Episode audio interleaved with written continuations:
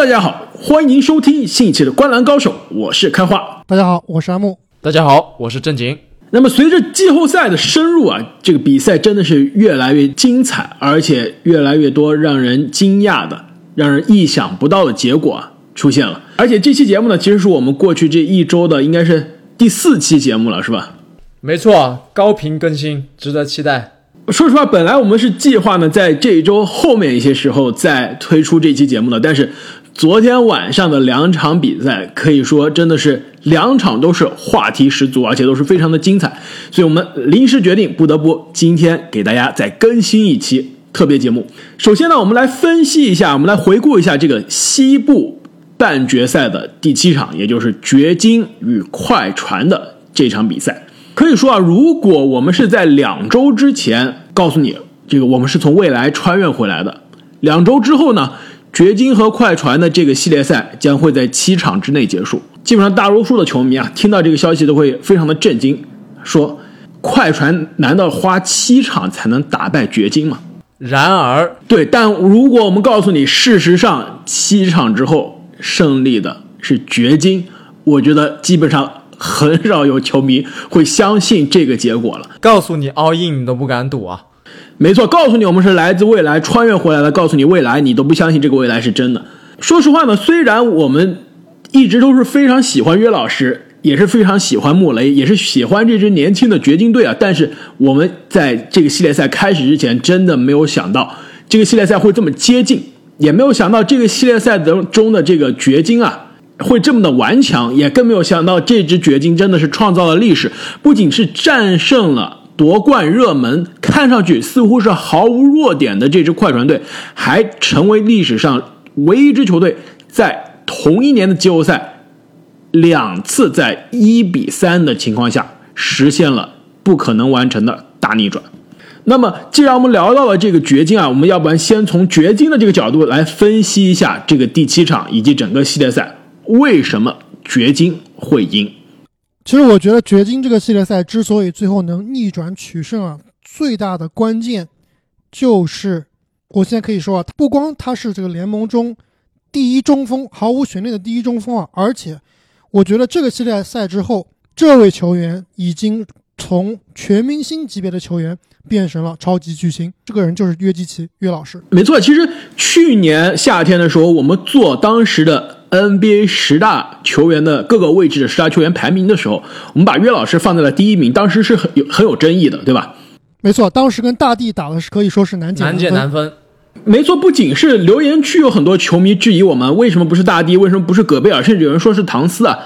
其实我们三个之内也是有也有些疑惑，到底应该放谁？但是当时我们选择了约基奇，也是觉得他作为一个似乎是传统中锋，但是打的又是一个非传统的打法。而且我觉得更重要的一点，在这个系列赛、这个季后赛中体现出来的，就是他可以让身边的队友变得更好。正如刚刚阿木所说啊，我觉得这个系列赛完全是提升了约基奇在联盟中的地位，当之无愧的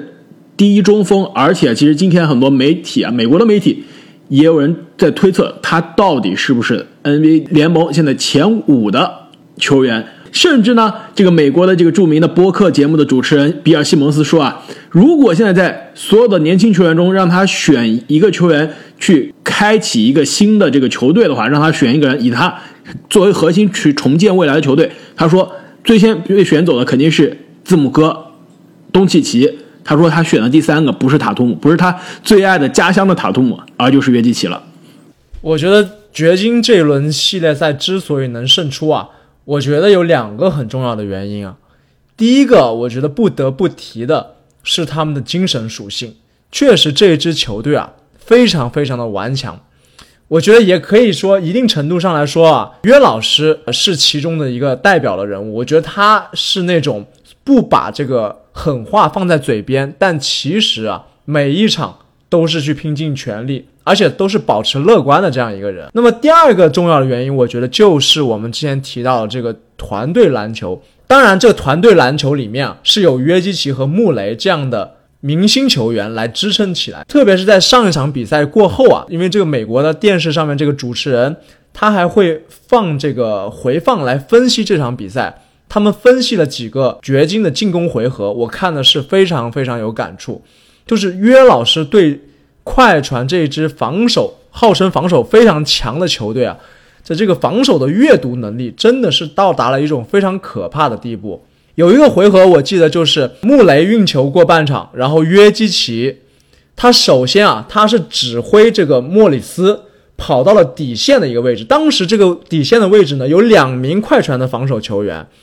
然后约基奇和穆雷做了一个挡拆，挡拆完之后，球交到了约基奇的手上，然后他往内线跨了一步，这一步其实非常的关键。他在跨这一步的时候呢，眼睛同时又看向了外线的一名射手，他这跨的一步的时候，吸引了。对方的两名球员的包夹，他那看的一眼，同时又吸引了卡哇伊的补防，然后他直接一个 no look pass，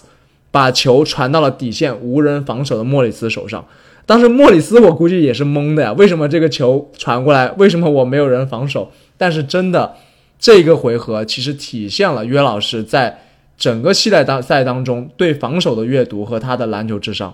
我觉得你刚刚讲的这个比赛中的这个例子啊，真的就是证明了我就是很好的印证了我刚刚说的，就是约基奇他不仅是一个可以自己得分、自己抢篮板的球员，他而且是在中锋中为数不多的可以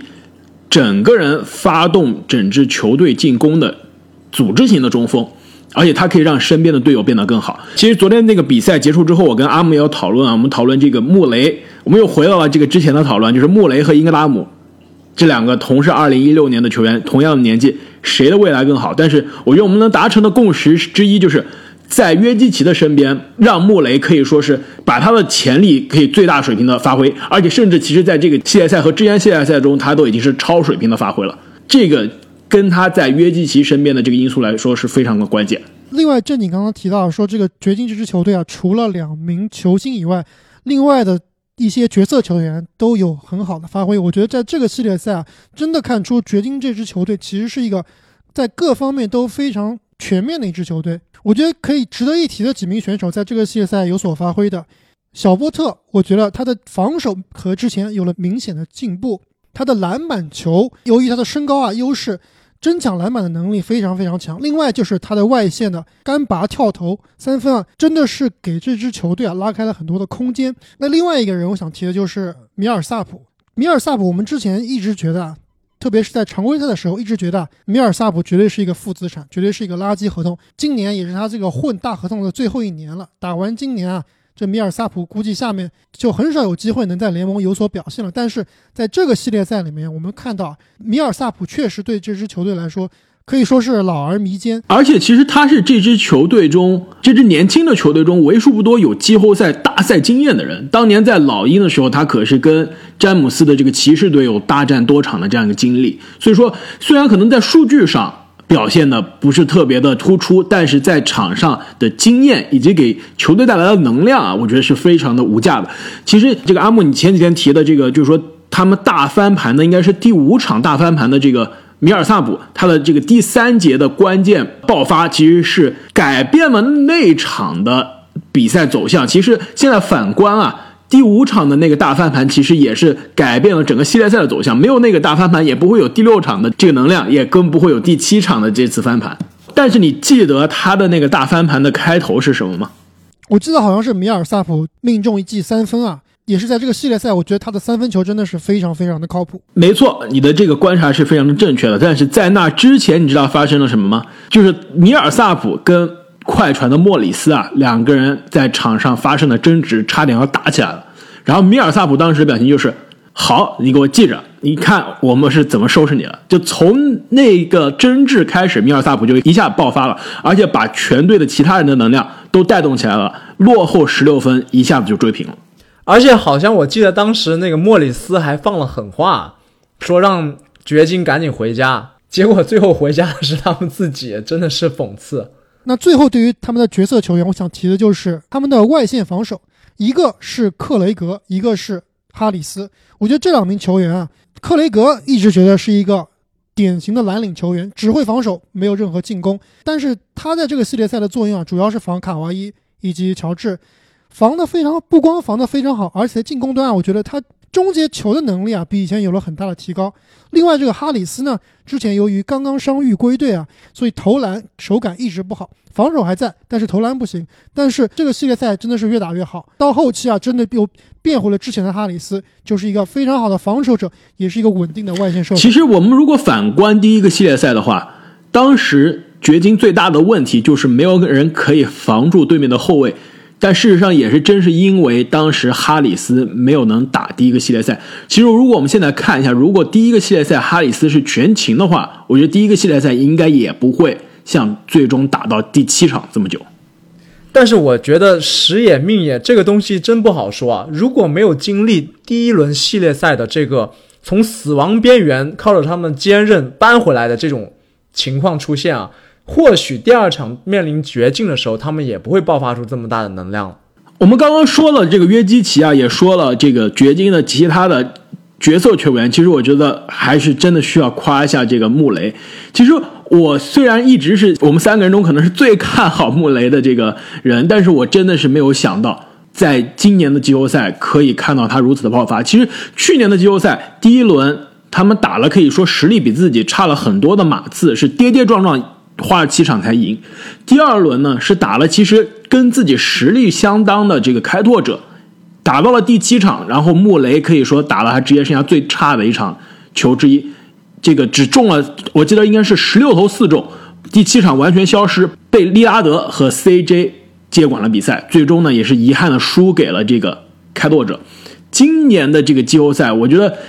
第一个系列赛。穆雷的这个跟爵士的对标，我觉得可能是更多，可能我觉得是一个有偶然的成分。我当时觉得遇到下一轮这个快船的两个防守大腿啊，穆雷应该是会艰难的很多。但是真的没有想到他在第七场的比赛中能拿出四十分的这个表演，而且第四节有多个超远距离的三分，可以说也是把比赛就此终结了。穆雷，我记得我们当时夸他一个最大的优点啊，就是他非常的成熟。和与他年龄不相符的成熟，我觉得在这一轮系列赛里面体现的尤为明显。因为你想啊，刚刚在上一个系列赛中，他像救世主一样，每场都砍下高分。那么到了第二轮系列赛前一两场的发挥啊，并不是特别的出色，跟第一个系列赛形成鲜明对比。而且在球队三比一落后之后啊，还爆出了这个小波特。赛后发言啊，内涵穆雷是吧？对，内涵穆雷。你想换成其他另外一个年轻的超级新星啊，肯定是非常不爽的。我我当时看了这个新闻之后，我就觉得完了，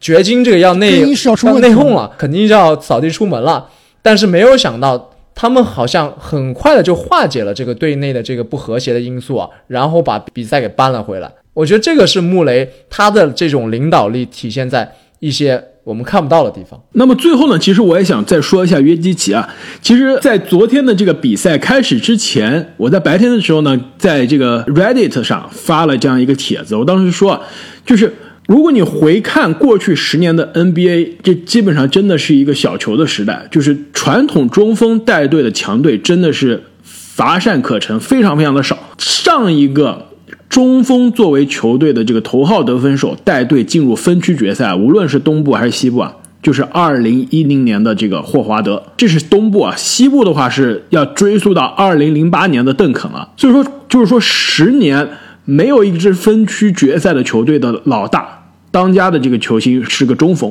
所以说，约基奇的这一次进入到西部的决赛，也是我觉得在这个小球时代非常难得的中锋带队。进入联盟季后赛的这个最强的四支球队的这个行列的案例，我觉得在你们看来，这是一个偶然的事件呢，还是说这代表着未来这个 NBA 啊，可能这个又会有可能回到常人的时代？其实这一点我倒并不是很赞同。首先，我觉得约基奇他不是一个传统的中锋，我们知道约基奇他从小都是打组织后卫出身的。这个他最强的点啊，并不是在篮下对你硬凿，或者是对于内线防守上的震慑，他的最强的点呢，就是组织策应，以及他的投篮，以及他的这个手感。而且特别是在今年的季后赛当中啊，我觉得约老师的三分球真的是上了一个档次，非常非常的可靠。你刚刚提到的十年前的这些传统大中锋，有统治力的大中锋啊，其实他们跟约老师的差别真的很大。就是说，即使 NBA 未来能回到这个内线统治的时代，我觉得这个内线也会是像约基奇这样新型的，可以适应联盟新的打法的内线，是这个意思吗？没错，最起码你要有一手外线的篮子。那么我们刚刚聊了这个掘金啊是如何赢的，我觉得接下来可能更重要的，也是很多球迷非常感兴趣的点，就是快船啊究竟是如何输的。那其实呢，我觉得也是正好可以让我们去反思一下，因为我们三个人基本上。跟很多球迷一样，在这个系列赛开始之前，都是毫无悬念的选了快船。那我其实今天也一直在反思，我们当时做决定的时候、做分析的时候，哪些地方真的是看错了？我觉得其实让我印象最深刻的一点就是，如果在这个第七场之前，我们问谁是季后赛最让你放心的球员，我觉得我们还是会选卡哇伊的。其实，在第七场之前，或者说在这个第第六场和第七场的这个崩盘之前，让我们问过去。去年的季后赛，再加上今年前一半的季后赛，谁是这么多场季后赛比赛中最稳定的球员？我们还是会选卡哇伊的。我觉得第七场的崩盘，第六场的崩盘有卡哇伊的责任，没错。而且其实我们上一期节目也说了，有很多他场外的作为球队老大的这个承担不了领袖的责任的这些场外责任，但我觉得他在场上的责任真的。我觉得并不是球队输球的主要的问题，这一点我非常同意你啊。我觉得卡哇伊昨天这场比赛打得好不好，确实非常非常差。而且我也发微博说了，我说这场比赛的失利其实是卡哇伊啊他职业生涯最大的污点。正像你刚刚所说啊，我们对于季后赛觉得最可靠的球员，其实就是卡哇伊和詹姆斯了。而且特别是打第七场，我们知道他去他去年在东部半决赛和七六人大战七场。那第七场，你们还记不记得卡哇伊当时啊，他是出手了三十九次，命中率虽然不是很好啊，命中了十六个，但是得到了四十一分，就是打的比昨天是有更多的侵略性，然后呢，其实打的也更加主动。没错，其实这就是我们在这个对掘金这个第七场开赛前啊所期望的卡哇伊，就是这场比赛不管怎么样，手感不好还是投不进球都不管，这个时刻就应该是我来接管了。那。这场比赛啊，我觉得卡哇伊真的是整场都不在状态，出手了二十二次球，只命中了六个。其实我觉得出手二十二次这是一说啊，我觉得看完他整场的数据统计，让我最震惊的，也是我觉得需要他回去最反思的点，是他没有上一次罚球线。一个罚篮都没有，我觉得这其实真的是非常说明他昨天晚上的状态，就是打的不够有侵略性。如果作为卡哇伊这样的球员，我觉得在这样生死关头的比赛，我觉得至少要上十次罚球线吧。为什么一个罚篮都没有？而且整场比赛给我的感觉就是，上半场整个球队打的还行，还不错。他也是希望让泡椒可以找到更多的感觉，让路威找到更多感觉。同时呢，哈雷尔其实可以说这个之前打的最差的球员。打的也不错，我觉得他就是属于在这种哎，大家都打的还不错，就就这样的一个状态。到了下半场，发现队友都投不进了，他觉得 OK，我必须要来接管比赛了。但是呢，正好自己的手感也并不是那么好，然后发现哎呀，好像有点悬。这样一下，全队也都慌了，不仅卡哇伊慌了，这个队友也慌了，然后队友也更投不进了。所以说，就这样一下子，这个上半场还有的领先优势。一度到十多分的这个领先优势一下子就崩盘了。其实这场比赛看下来啊，我感觉卡哇伊他最适合他的一个定位啊，其实是跟老詹身边的欧文啊有一点类似，那就是是一个攻坚手。就是去年他之所以这么成功啊，我觉得跟猛龙相对成熟的这个体系也有关系。就是猛龙有一个很好的进攻和防守体系，而且呢，他们还有自己的指挥官若瑞。而且他们还有一个非常非常好的教练，没错，纳斯。然后加上卡哇伊这一把最尖的、最锋利的匕首啊，变得无往而不利。那么，但是如果让卡哇伊去承担起一个球队的进攻体系，我觉得目前来看好像是有一点点超出他的进攻范围。当然，我认为卡哇伊强不强？非常强。但是他还没有到老詹这种自带体系的级别。其实回到我们刚刚所说啊，这个这场比赛责任卡哇伊要不要担？肯定要担。但是我个人觉得啊，这只是一个球员的一个 bad game，只是一场打得不好，而且恰巧这一场是在他这个最重要一场比赛，所以责任要担。但是我觉得卡哇伊。并不会因为这场比赛失利啊，让大家要去怀疑他的能力。而且我非常同意郑妮所说啊，莱纳德这名球员啊，他是一个好的攻击手和防守者，但是他不是你球队的大脑，他也不是你球队的精神领袖。这就是我觉得这支快船啊，之前我们在分析快船的时候也说了，最缺少的一环就是更衣室的领袖和在场上能组织进攻，能够盘活球队的大脑。艾木啊，这个说到这个，我们需要剧透一下啊，就是如果我们会有这个对症下药快船队的话，我觉得需要剧透一下这里面的内容啊，就是在这个几期前我们录的这个对症下药雄鹿队的时候啊，我说。有一个雄鹿的潜在的交易对象，其实联盟还是有很多其他球队想要的，你记得是谁吗？克里斯保罗。没错啊，其实你现在想一想，这支快船队是不是缺的就是克里斯保罗？卡哇伊身边啊，缺的真的就是克里斯保罗这样的一个球员。克里斯保罗治百病啊，没错，这个其实很有趣啊。我今天跟我一个朋友在聊这个快船的时候啊，也提到，我们说啊，这支快船队，我觉得如果要做对症下药的话，我觉得他这个病症啊，应该是要比雄鹿。要轻很多的，就是他们只需要微调。那微调其实啊，并不需要克里斯保罗这么爆炸的球员。我觉得能来一个低配的克里斯保罗就足够了。我这里有一个人选，其实我觉得如果这个球队签了他，真的应该能把我之前说的两个问题都解决了。你说的是签还是换？应该是换。所以他是这个球员就住在他们隔壁。难道你说的是隆多吗？没错，就是隆多龙之道。场上是一个非常非常好的进攻发动机，分配球、组织球队进攻非常靠谱。场下不管他是不是一个这个性格古怪或者孤僻啊，他在这个领导球队，特别是在场下更衣室说话这方面，我觉得他其实是挺适合这支快船的。反正跟球队适不适合我不知道，反正跟教练是挺适合的。所以没错，确实是需要克里斯保罗这样的球员，但是只要一个低配保罗就可以了。把克里斯保罗再弄回来，确实有点奢侈了。而且以快船这样的薪金配置啊，其实弄克里斯保罗还是挺难的。我觉得如果泡椒的今年的这个季后赛状态让快船的管理层，包括这个老板鲍尔默觉得不放心的话，是不是快船和雷霆又可以交易了？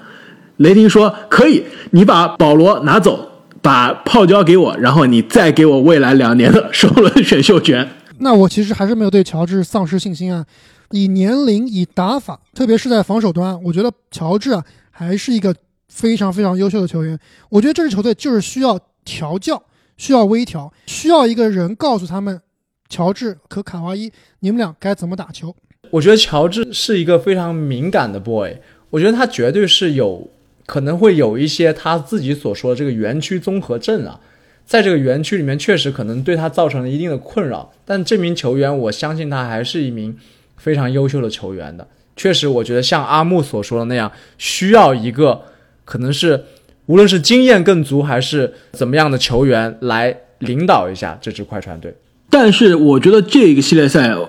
让我觉得最失望的球员其实就是乔治，他整个今年的季后赛投篮命中率不超过百分之四十，三分球命中率百分之三十三，场均不到二十分。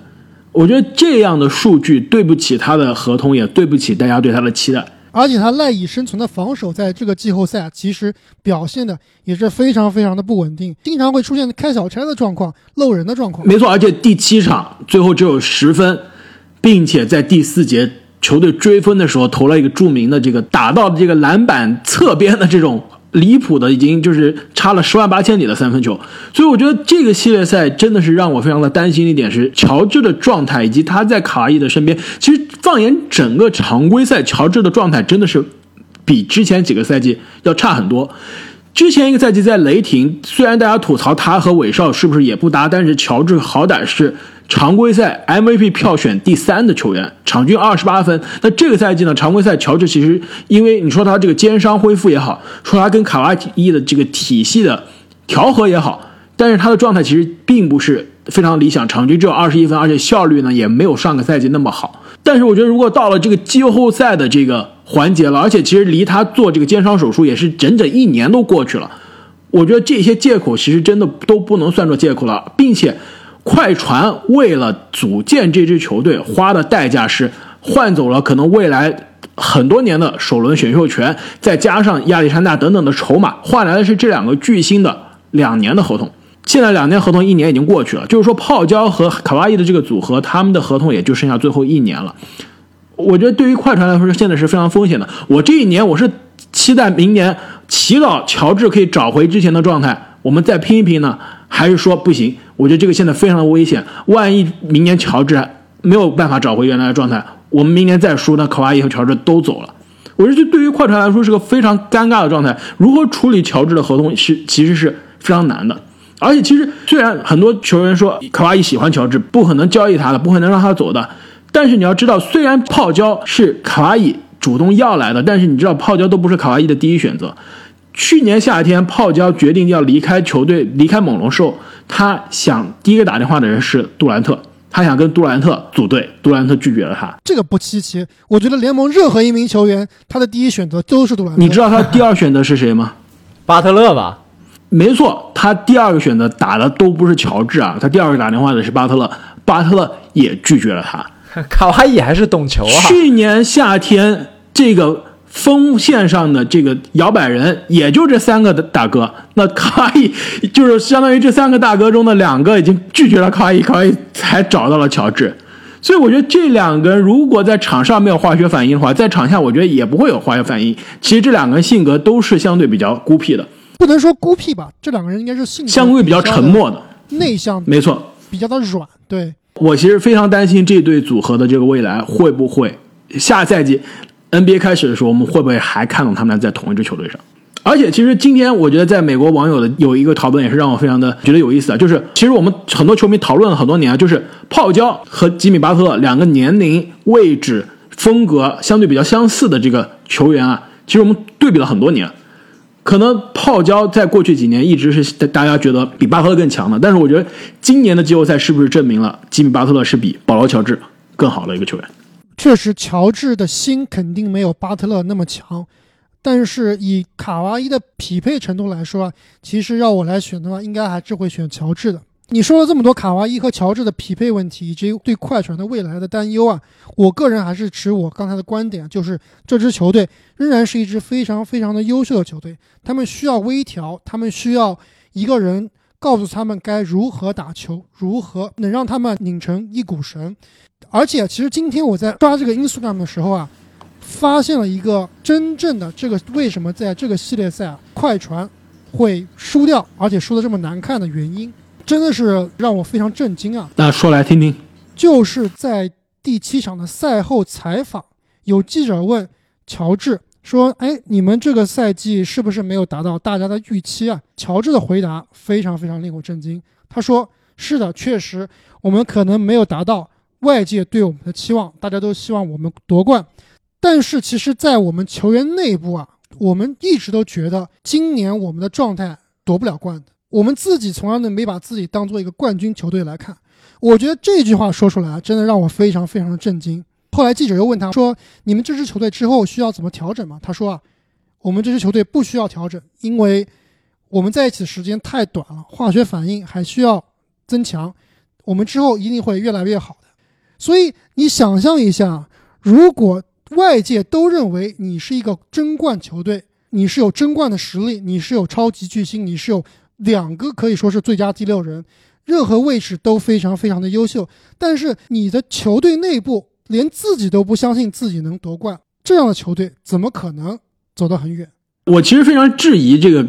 泡椒这么说，我觉得他有可能这么说是为了安慰球迷，或者说是自我安慰啊。我觉得他们肯定是希望今年夺冠的。可能对于他们来说，今年不夺冠，明年还有可能，但是明年的可能绝对不会有比今年的大。因为你要知道，今年我们觉得有争冠实力的球队，除了雄鹿是一个可能是阵容相对比较有延续性啊，跟过去几年差不多的球队，其他球队都是新的。湖人新组成了双巨头。凯尔特人新把这个欧文换成了肯巴，对面的猛龙也是刚刚失去了卡哇伊，现在势头正劲的热火也是刚来了巴特勒。所以说，其实，在大家都是新的，需要花时间适应的情况下，我觉得快船才是更有可能、更有希望去获胜。明年这些球队大家都磨合了一年，西部还有更多的球队要崛起了，比如说从伤病中归来的金州勇士，比如说。又成长了一年，可能阵容上要这个变强的这个达拉斯独行侠，我觉得明年他夺冠的这个可能性应该是更低才对啊。我觉得他们肯定是希望今年夺冠的，但是正是因为最后的表现让大家失望了，我觉得他才会说这样的话来安慰自己。但是我个人是觉得啊，我还挺相信他们这个氛围的。如果你把这个他的话再带入回这个系列赛的快船啊，其实还真的能看出是这个问题。当你在比赛里面对比快船和掘金的两边的球员啊，到底哪一方是更有争胜心？到底哪一方是打得更有激情？到底哪一方是更想赢球的？我觉得真的是掘金。乔治这番话告诉我啊，就你自己都不相信你能夺冠，我其实输了也是正常，输了无所谓。输了就是，哎呀，我们命该如此，我们就是时间磨合的太少了。我们在一起打球才一年，怎么可能赢球呢？而且他说的不是他自己啊，是整个球队啊。如果真的是整个球队都是一没有这个总冠军的心的话，那真的是太让我失望了。如果这个问题啊，你去问比他们这个实力弱很多的小牛，甚至你是去问开拓者啊，